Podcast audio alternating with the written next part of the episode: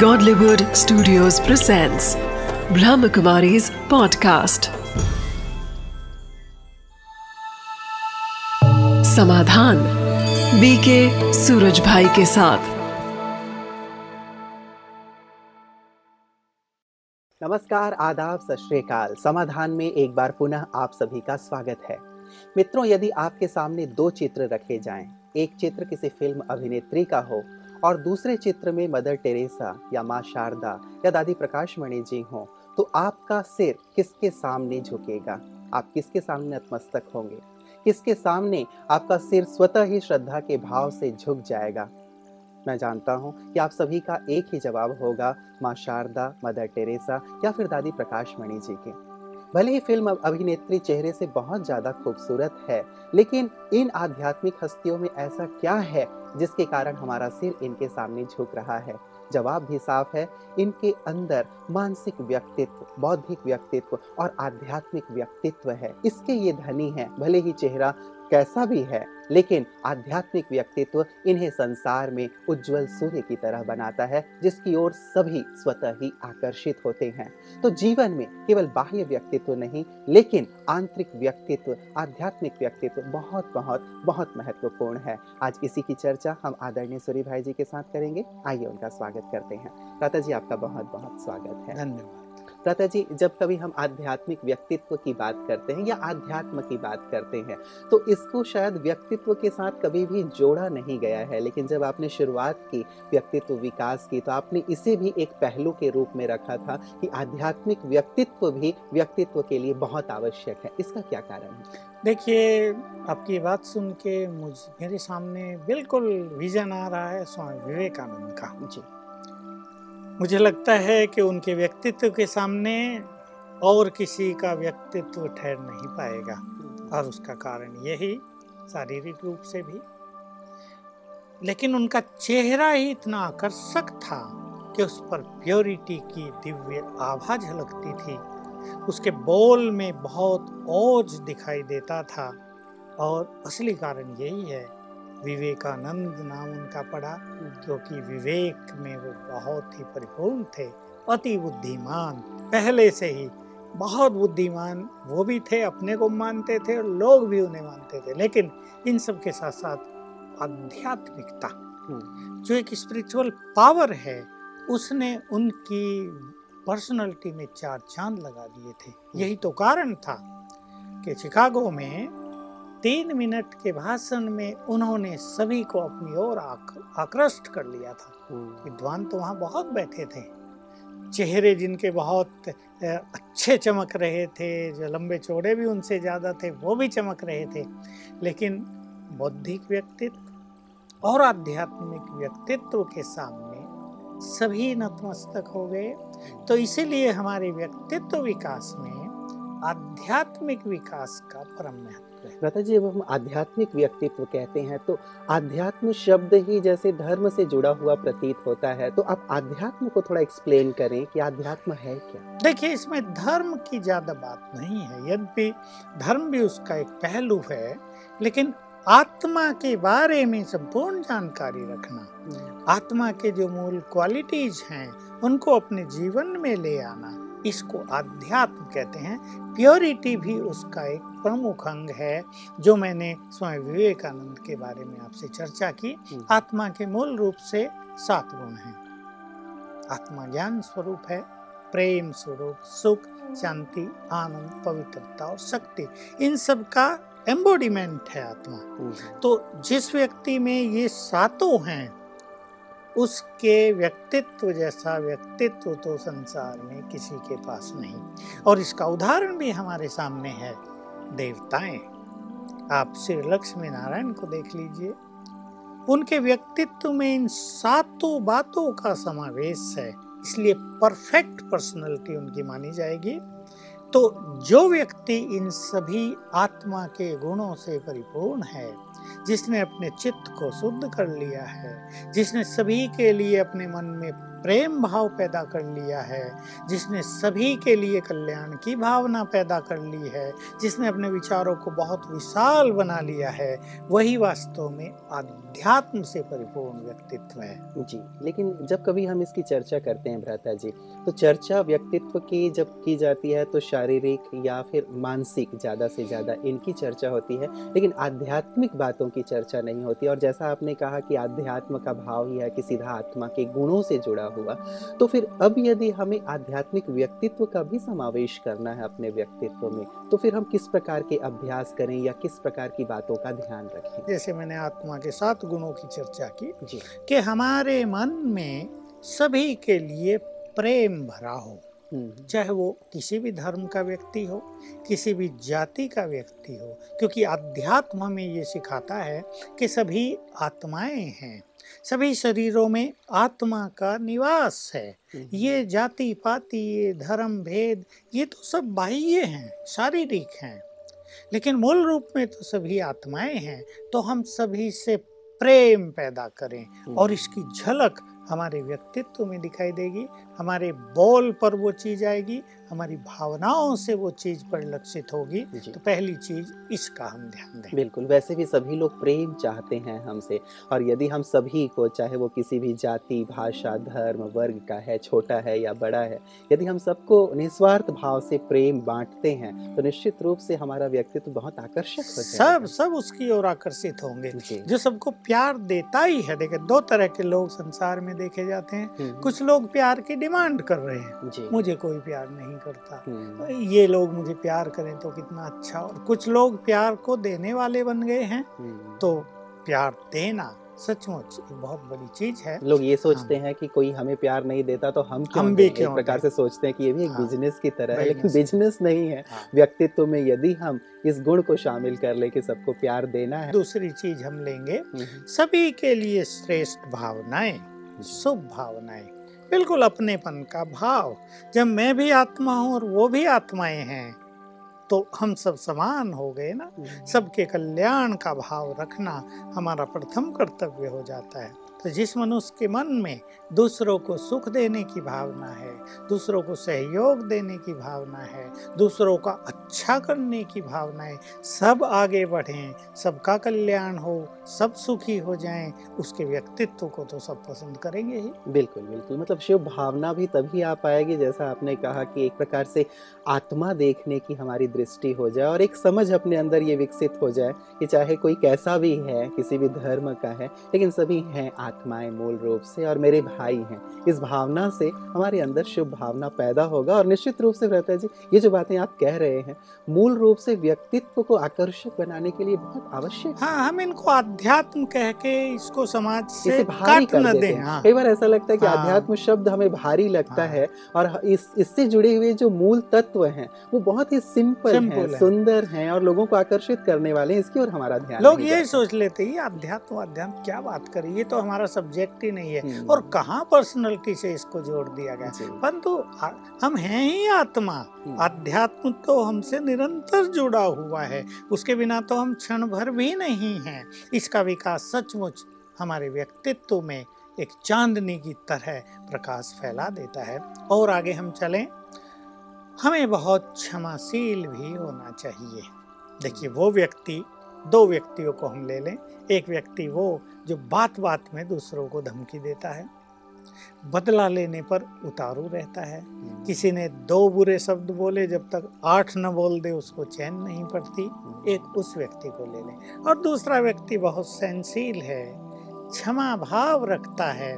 किसी ने कुछ भी किया कोई बात नहीं I forgive you be happy तो ये क्षमा भाव कितना आकर्षण करेगा?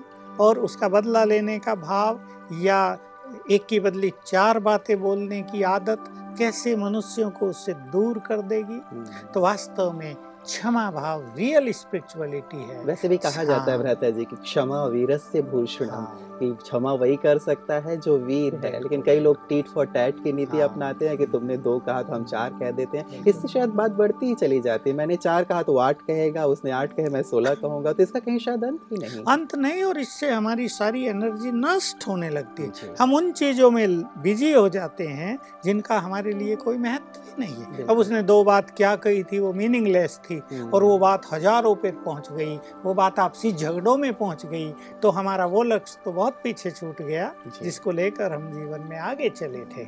इसलिए सहज भाव से क्षमा कर देना। हम्म, ये भी ना लगे कि हम क्षमा कर रहे हैं। हम्म, क्षमा करना हमारा ऐसा संस्कार हमारी ऐसी नेचर हो जाए कि बस दूसरे उससे अभिभूत हो जाए हम्म। दूसरे उससे पिघल जाएँ। और हमने इतिहास में भी बहुत देखा है हाँ। भ्राता जी कि जहाँ क्षमा किया गया वहाँ पे सामने वाला व्यक्ति स्वतः झुक जाता है। हम हम एक नाथ जी की बात जानते हैं कि वो बार बार स्नान करके आते थे और कोई उनके ऊपर कूड़ा डाल दिया करता था दस बार पंद्रह बार बीस बार अनेक बार उनको स्नान करना पड़ता था। एक बार जब उन पे कूड़ा नहीं डाला गया वो ऊपर गए तो देखा वो व्यक्ति बीमार है। उन्होंने बहुत दिल से उनकी सेवा की तो वो व्यक्ति ठीक होने के बाद इनके चरणों में झुक गया कि मैं इतना आपको तकलीफ़ देता था और आपने मुझे क्षमा किया। हमेशा के लिए उनका जैसे उन्होंने सेवक बन गया। उन्होंने ये कहा था कि तुमने बार बार कूड़ा डाला हम्म। तो मुझे बार बार इस गंगा स्नान करने का सौभाग्य प्राप्त हुआ। इसलिए आपको बहुत बहुत धन्यवाद देना चाहता हूँ। तो देखिए ये महानता है ये वीरता है ये विशाल दिल का परिचायक है। हम्म। जो क्षमा कर देता है उसका चित्त भी शांत हो जाता है शीतल हो जाता है निर्मल हो जाता है। और जिनको करता है वो भी सदा के लिए अपनी उन कमियों को छोड़ने के लिए तैयार हो जाते हैं। कहीं कहीं केवल हमारी बार बार क्षमा करने से दूसरे लोग दुरुपयोग कर ले सकते हैं इसका मिसयूज कर सकते हैं डिसएडवांटेज उठा सकते हैं। हम्म। परंतु हमें अपने क्षमा भाव को भूल छोड़ना नहीं चाहिए। ये रियली हमारी पर्सनैलिटी के लिए एक बहुत बड़ी चीज़ है। और जब हम आध्यात्म की चर्चा करते हैं भ्राता जी तो कहीं ना कहीं जितने भी आध्यात्मिक लोग होकर गए हैं, उनके अंदर एक विशेष गुण देखने को आता है, वो है सेवा भाव कि वो पूरी मानव जाति की सेवा करते हैं, जो भी उनके आसपास रहते हैं, उनकी सेवा करते हैं, प्रकृति की सेवा करते हैं पशु पक्षियों की सेवा मतलब उनके अंदर जो सेवा भाव का गुण है, उनके व्यक्तित्व को कहीं ना कहीं बहुत महान बना देता है। सेवा भाव के साथ हम ये भी जोड़ दें कि सेवा माना? देना। और देकर कुछ भी लेने की कामना कामना नहीं करना। केवल सेवा केवल देना। ऐसे बहुत लोग हुए जिन्होंने देने के लिए अपने पास कुछ भी शेष बचा कर नहीं रखा था। हम्म। उन्हें कष्ट भी हुआ और इस कष्ट के बाद उन्हें बहुत सुख की अनुभूति भी हुई। इसलिए सेवा भाव जैसे कई लोग कहते हैं कर्म ही रियल पूजा है। कर्म की जगह सेवा शब्द जोड़ दिया जाए। कर्म तो कोई उल्टे सुलटे भी करते हैं। मानवता की सेवा प्रकृति की सेवा जीव प्राणियों की सेवा करना ये वास्तव में बहुत बड़ा व्यक्तित्व है हम्म। और इससे सभी का प्यार भी बहुत प्राप्त हो जाता है। जी हम लोकप्रिय हाँ, हो जाते हैं। जाते और साथ ही ये हमें एक अंतर में भी एक संतोष हमें प्राप्त होता है कि हमने दूसरों को दिया मदद की हमने और जब किसी को आवश्यकता थी उस समय पे हम उनके लिए उपस्थित हुए तो बहुत ज़्यादा इसका बल मिलता है। देने का सुख कुछ अलग ही है। लेने की हीनता हम्म, और देने की महानता। हम्म। इन दोनों को सभी अपने अपने अनुभवों से जाँच सकते हैं परख सकते हैं।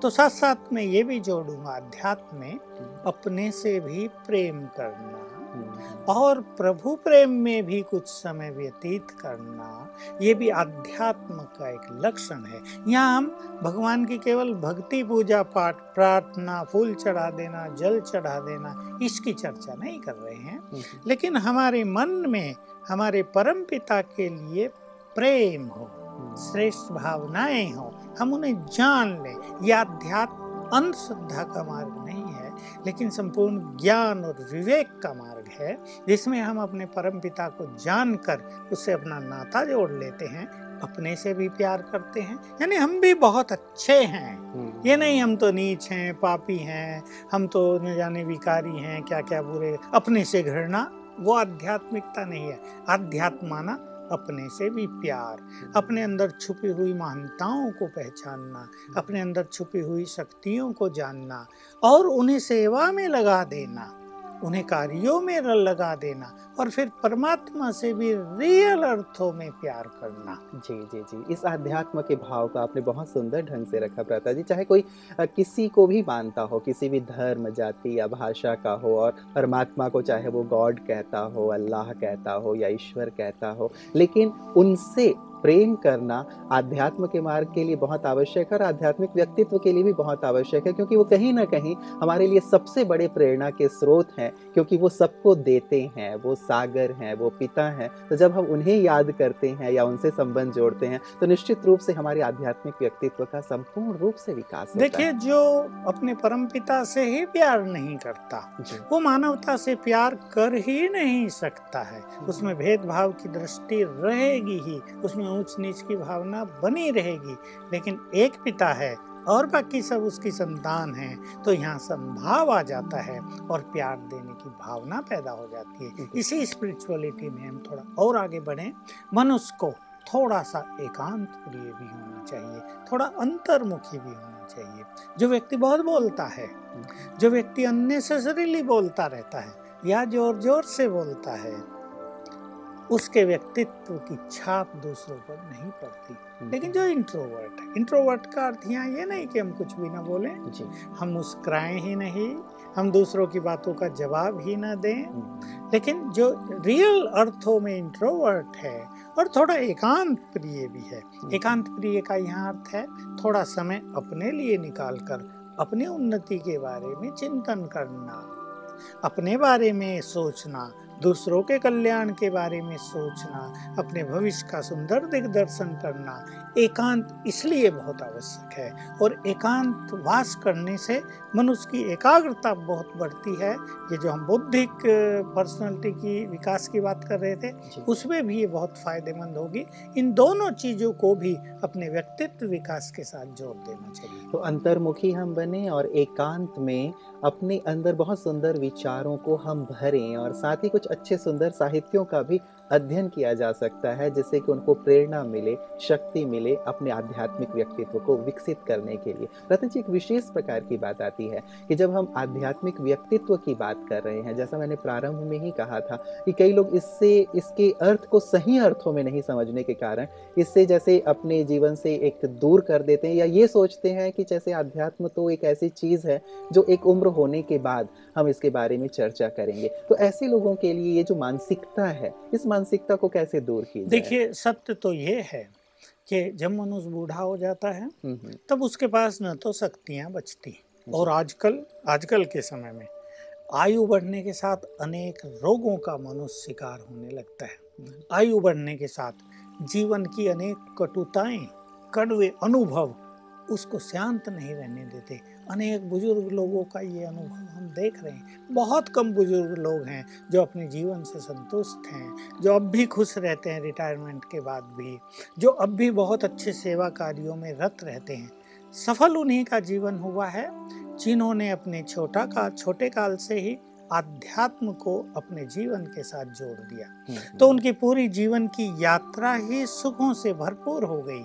हमारे पास ऐसे हज़ारों लोगों के सुंदर अनुभव हैं। हम्म, और आज भी जिनके चेहरे कहानी खुद कहते हैं कि इनका जीवन खुशी से प्रेम से संतोष से सफलताओं से भरा हुआ है।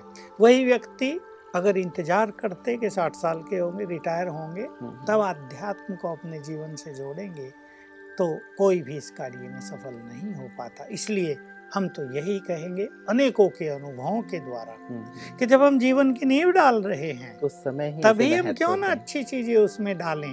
जब जीवन पूरा होने जा रहा है तब अच्छी चीज़ डालकर करेंगे भी क्या? हम्म, तो शुरू से ही हम ये सब सद्गुण ये सब अध्यात्म की चीज़ें। मतलब ये जो एक मान्यता है कि ये आध्यात्म जो जीवन के अंत के लिए है ये मान्यता गलत है। इसकी शुरुआत हमें बचपन से ही अपने युवा काल से ही करना चाहिए क्योंकि ये केवल भक्ति पूजा पाठ की बात नहीं है लेकिन ये हमारे अंदर के छुपे हुए गुणों को और शक्तियों को विकसित करने का एक सबसे सशक्त माध्यम और साधन बिल्कुल हमारे विचार इससे सुंदर रहेंगे हम्म, तो हम अपने जीवन के हर फ़ील्ड में सफल होंगे ना? मान लो एक व्यक्ति बैंक में काम करता है। बारह लोग वहाँ कार्यरत हैं एक मैनेजर है दो तीन ऑफिसर्स हैं। हम्म, अब वहाँ कभी ज़्यादा काम है कभी कम काम है कभी कैसे कस्टमर्स आ रहे हैं कभी कैसे आ रहे हैं कभी वो भी एक बहुत बड़ा बिज़नेस है कभी कोई समस्या आ रही है कोई पैसे की बात है कई बातें होती हैं। उसमें अगर मनुष्य के व्यवहार में सौहार्द्यता नहीं है हम्म, स्वीटनेस नहीं है मृदुता नहीं है वो कड़वा है वो बार बार छोटी छोटी बातों में टेंशन में आता है। एक व्यक्ति ने पैसा जमा कराया। पैसा उसका है हम्म, उसको कई प्रश्न पूछने का अधिकार भी है और मान लो वो प्रश्न दो चार बार पूछ ले हम्म, और वो सामने वाला इरिटेट हो जाए। तो उसका युवा काल में उसका जो प्रोफेशन है वहाँ भी लोग उसको प्यार नहीं करेंगे उसको सफल व्यक्ति नहीं माना जाएगा हम्म, और उसको उसके आगे बढ़ने के सारे मार्ग अवरुद्ध हो जाएँगे। और जो व्यक्ति बहुत सौम्य है बहुत व्यवहारिक है, जिसकी पर्सनैलिटी में आकर्षण है। अगर वो ना भी कहता है तो इतने सुंदर ढंग से कहता है कि उसकी ना में भी हाँ समाई होती है। तो ऐसा व्यक्ति जीवन में सफल होता है। अब वो बूढ़े होकर करेंगे तो जीवन का सुंदर काल तो उसने परेशानियों में टेंशन में, दुखों में बिता दिया तो बूढ़े होकर तो वो कुछ कर ही नहीं पाएँगे। बिल्कुल बिल्कुल। तो महत्व दें अपने युवा काल में, अपने आध्यात्मिक व्यक्तित्व में भी और खास करके जो ध्यान देने योग्य बात जो भ्राता जी आपने कही वो यही कि हम अंतर्मुखी होकर के एकांत में थोड़ा अपने आप को समय अवश्य दें क्योंकि मूल बात जिस पे मैं आ रहा हूँ भ्राता जी वो यही है कि आजकल हर एक को शिकायत इस एक चीज़ की ज़रूर है कि हमारे पास समय नहीं है। एकदम भाग दौड़ भरी ज़िंदगी हो गई है। सुबह उठने से लेकर रात तक वो भाग ही रहा है भाग ही रहा है। और जब हम इस प्रकार की बातें करते हैं कि थोड़ा वक्त अपने लिए निकालो अपने आप को देखो थोड़ा रिफ्लेक्ट करो वो कहता है समय नहीं है। ऐसे में आप उन्हें क्या देखिए देंगे? हमें ये भी सिखाता है। हम्म, बिज़ी तो हर व्यक्ति है जी। और ये बात कि हमारे पास टाइम नहीं है। हमने उन उन लोगों के मुख से भी सुनी है जिन्हें कोई काम नहीं है। वो ज़्यादा कहते हैं हम बहुत बिज़ी हैं हमारे पास बिल्कुल टाइम नहीं है तुम इस टाइम क्यों आ गए? ये काम हमें क्यों दे दिया? जबकि उनके पास कोई काम नहीं होता। है तो एक सुंदर सी कला हम सीखें कि कार्यों को इतने सहज भाव से करें कि कार्य करते हम इस आभास को समाप्त कर दें कि हम बहुत बिज़ी हैं। जिन्होंने अपने मन में ये भावना बैठा ली है हम बहुत बिज़ी हैं वास्तव में वो बहुत दुखी हैं बहुत टेंशन में रहते हैं। हम्म, नो हम बिल्कुल इजी एक काम है दूसरा ठीक है वी विल एंजॉय एवरीथिंग हम कार्यों को कर रहे हैं सहज भाव से करते जा रहे हैं। एक तो ये चीज़ हम अपने जीवन में अपनाएँगे सहज भाव से कार्य करना। तो हर चीज़ में भागदौड़ नहीं हम्म, हर चीज़ में ज़्यादा सोचना नहीं वास्तव में जो व्यक्ति ज़्यादा सोच रहा है हम्म, वो व्यक्ति मन से बिज़ी है। हम्म, बाहरी रूप से नहीं होता। उसके पास टाइम होता है लेकिन उसे लगता ऐसे है कि उसके पास टाइम नहीं है। हम्म, एक ये बात। दूसरा अगर हमारे जीवन में हम कुछ स्पिरिचुअल प्रैक्टिस रखेंगे तो ये बहुत सुंदर और बड़ा सूक्ष्म एक सीक्रेट है। एक डीप फिलोसॉफी है कि जितना हमारा मन शांत रहेगा हमारी कार्य शक्ति उतनी ही बढ़ जाएगी। हम्म, हम अपनी कार्य शक्ति को दस गुना भी बढ़ा सकते हैं। अगर हम कुछ स्पिरिचुअल प्रैक्टिस करें कुछ राजयोग की प्रैक्टिस करें अपने चित्त को शांत रखने की प्रैक्टिस करें तो हमें लगेगा जितने काम हम पहले करते थे ना आठ घंटे में हम्म, अब आठ घंटे में उससे चार गुने काम हम कर लेते हैं और स्टिल वी आर फ्री बिल्कुल आपने सुंदर बात कही भ्राता जी मैं एक मैगजीन में पढ़ रहा था। अमेरिका में 200 ऐसे इंस्टीट्यूट हैं जहाँ पे मेडिटेशन सिखाया जाता है योग सिखाया जाता है।